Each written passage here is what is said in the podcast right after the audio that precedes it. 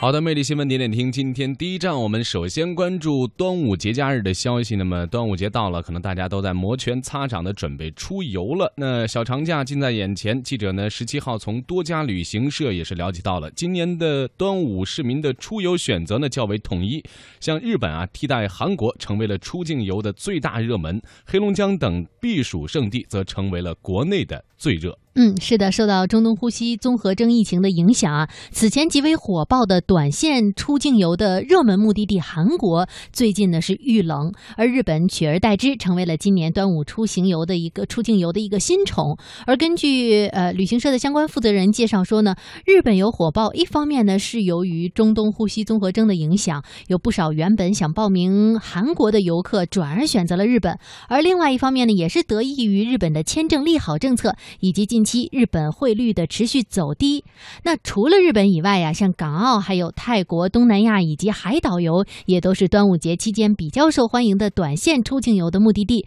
那数据显示呢，端午小长假的短线出境游的产品的预订量是比平日增长了三成左右。嗯，没错呢。说到预订量呢，截至目前，端午期。端午节期间呢，国内机票的预订预订量已经是较平时增加了百分之三十左右。那么预定的数据显示呢，端午节期间的出行高峰期会出现在六月十八日、十九日、二十日，返程的高峰期为六月二十二日、二十三日、二十四日。其中呢，像六月十九日、二十号两天的机票价格最高，那么票价涨幅是达到了百分之四十。总体来看呢，国内的机票平均价格是在七百元以内，较去年是上涨了百分之十五。那么出境机票的平均价格约为一千八百元，那较去年上涨了百分之三十。但与即将到来的暑期旺季相比啊，这个时候的机票价格显然是比较超值的。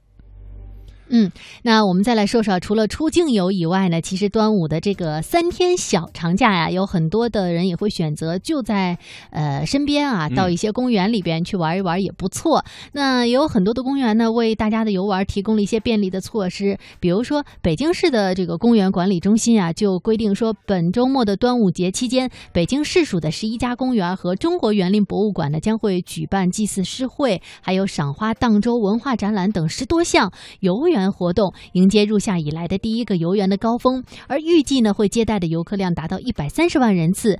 像北京一些比较有名的公园，陶然亭、紫竹院、中山公园、玉渊潭等等啊，都将会视情况延长游船码头的运营时间。嗯，那根据了解呢，端午节是夏季游园拉开帷幕的一个重要的节点，将会迎来首个游园高峰。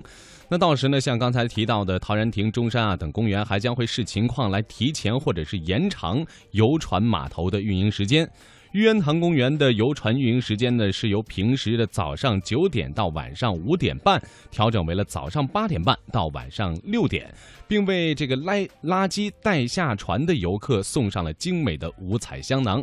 紫竹院公园游船运营时间呢，是由平时早上九点到晚上六点半，调整为了早上八点半到晚上六点半。嗯，如果大家在这个时间段到北京，希望能够游一游北京的公园，接下来有一些购票的方便信息啊。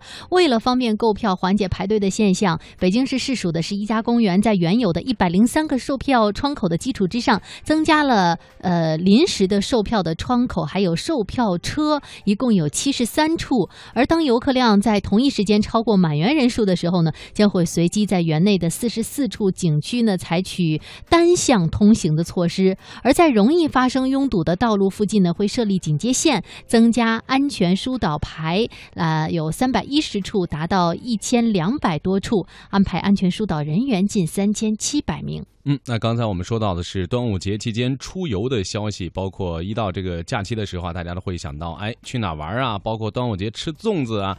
那么在古代端午节还有哪些习俗呢？接下来呢，我们来给大家带来一个端午节的小知识啊。古代的时候，端午节的气氛呢，是在饮食、娱乐和交往当中都是有非常浓重的体现的。饮食那不必说了，像吃粽子、和雄黄酒，从先秦到清末，嗯，自古到今天啊，都是一样的。那么至少呢，在淮河以南是以呃呃自古皆然的。那北方人可能在端午节那天啊，可能不一定吃粽子。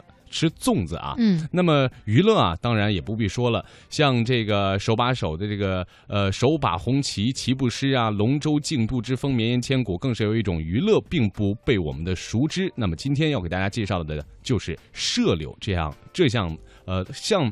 类似于体育的一种竞技项目，其实也是大家的一种娱乐啊。没没错没错。嗯，刚才说到这个，因为一提到端午，我们第一个会想到的就是龙舟竞赛啊，所以呢，那个在端午节这这几天啊，还有其他的活动，比如说呢，刚才雷鹏提到的射柳，在唐宋两朝的时候，北方人过端午呢就非常的流行射柳。那什么是射柳呢？其实就是呃一群人呃拿着弓箭朝事先指定的某一根。根柳枝上射去，看谁能把它射断。那其实这种娱乐游戏的危险性啊，丝毫不亚于赛龙舟。因为端午那天，呃，人很多，很多人都在啊。你射柳的时候，未必能够保证对面没有人。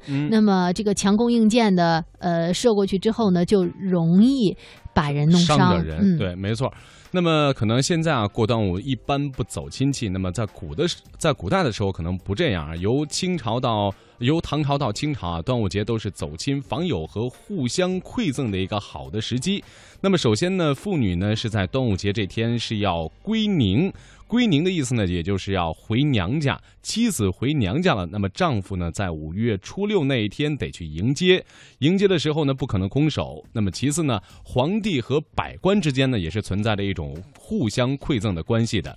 比如说呢，在唐太宗在位的时候呢，各地的节度使是必须是在五月初五之前把礼物送到宫廷的。那么这些礼物呢，也包含了像金银啊、丝绸、布匹、牲畜、鸟兽，包括各地的土特产，还有各种奢侈品。一般呢，每个节度使的礼物呢，都不能低于一百万钱。那么当唐代宗收下这些礼物的时候呢，当然是有回馈的。那么回赐呢，就显得可怜的多了，可能会根据这个礼物的厚薄而定。那常常啊，可能会赠一把折扇、一幅字画什么的。